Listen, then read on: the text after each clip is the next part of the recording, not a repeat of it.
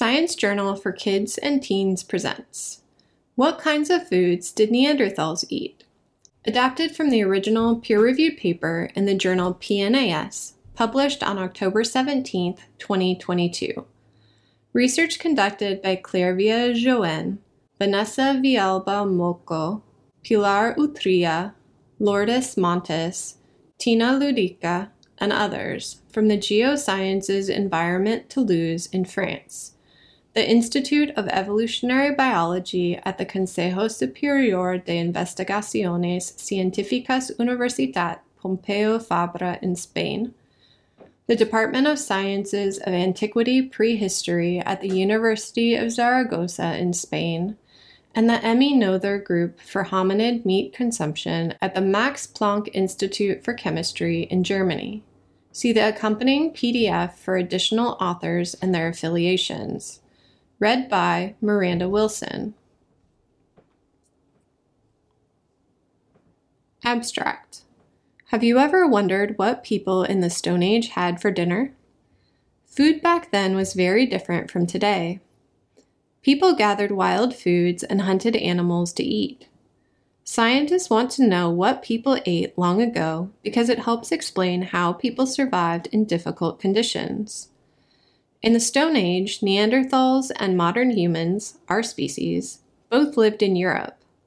We don't know why Neanderthals went extinct and why modern humans survived. Learning about what Neanderthals ate can help us answer this question. We tested a new method where we measured isotope ratios in tooth enamel. We learned that meat was a big part of Neanderthals' diet. Introduction. Neanderthals are a species of archaic humans that disappeared about 40,000 years ago. They lived in what is now Europe and northern Asia. Modern humans arrived in Europe 45,000 years ago. So for a time, both Neanderthals and humans lived in Europe. But why did modern humans survive, and why did Neanderthals disappear? One hypothesis is that they had a different diet than modern humans. When the foods they relied on became scarce, it got harder for Neanderthals to survive. To test this hypothesis, we need to know what ancient people ate. If you find cut marks in deer bones next to the remains of a Stone Age person, that's a big clue that deer was a part of that person's diet. But any foods that they ate outside of the place they lived wouldn't leave any easy clues. Your body takes materials from food to grow and repair your body. Could ancient teeth and bones hold the clues we're looking for? All atoms of the same element have the same number of protons, but sometimes they can have different numbers of neutrons. We call these isotopes. By keeping track of isotope ratios, you can learn a lot. Often, scientists use nitrogen isotope ratios from collagen to study food webs. But collagen doesn't always last very long, and on some sites, we don't have enough to study Neanderthals. We needed another surer method. We knew that tooth enamel lasts a very long time. Could isotope ratios in tooth enamel help us solve the mystery of what Neanderthals ate? Here is a photo of a reconstruction of a Neanderthal man.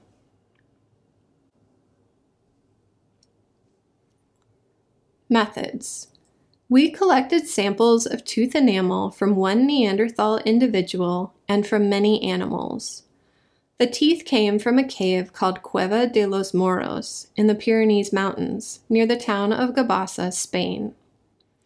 In Figure 1, you can see the samples in our study came from a cave near Gabasa and the Pyrenees Mountains in Spain. On the left, you can see the entrance to the cave, covered partly in brush. On the right, you can see a map of Europe with the location of Gabasa shown by a red marker. We chose a variety of species so that we could compare the Neanderthal individual to carnivores, omnivores, and herbivores.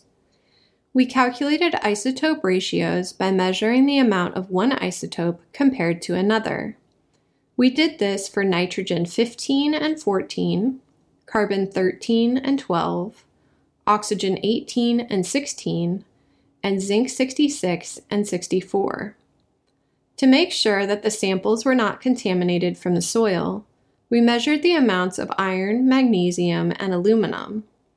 These elements are common in soil, but not in teeth. Samples that had too much of these elements are probably contaminated, so we left those out of the analysis.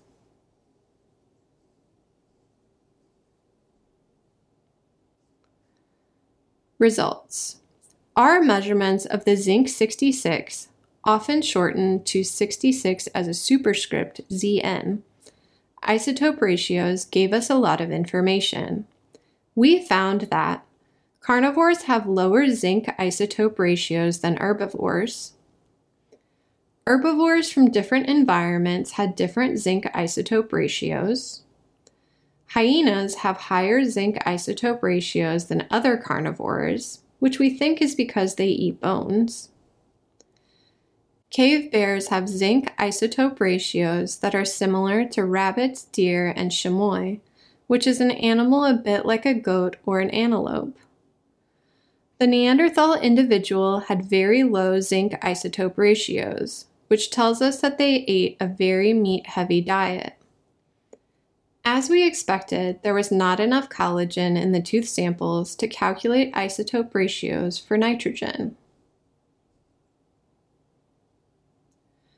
In Figure 2, you can see we measured zinc 66 isotope ratios in carnivores, omnivores, and herbivores. The Neanderthal individual had a lower zinc 66 isotope ratio than all of the animals we measured. On the x-axis of the graph, you can see the different animals that were measured. Each icon is labeled in the legend on the right, and data points for each type of animal are color-coded. Red for carnivores, purple for omnivores, and green for herbivores. On the y-axis, you can see the zinc 66 isotope ratio. Looking at the graph, what other animals are similar to each other? Which kinds of animals are most similar to the Neanderthal? Discussion. The ratios of the zinc isotopes, which we can express as ZN66 divided by ZN64, tell us more about the Neanderthal individual than just the fact that they ate a lot of meat.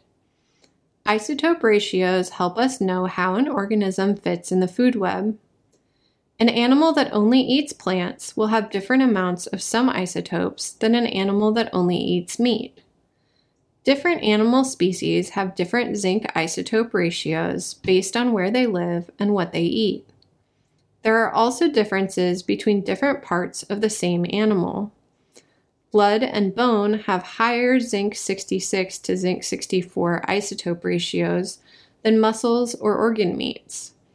That's why we saw high zinc 66 to zinc 64 isotope ratios in hyenas.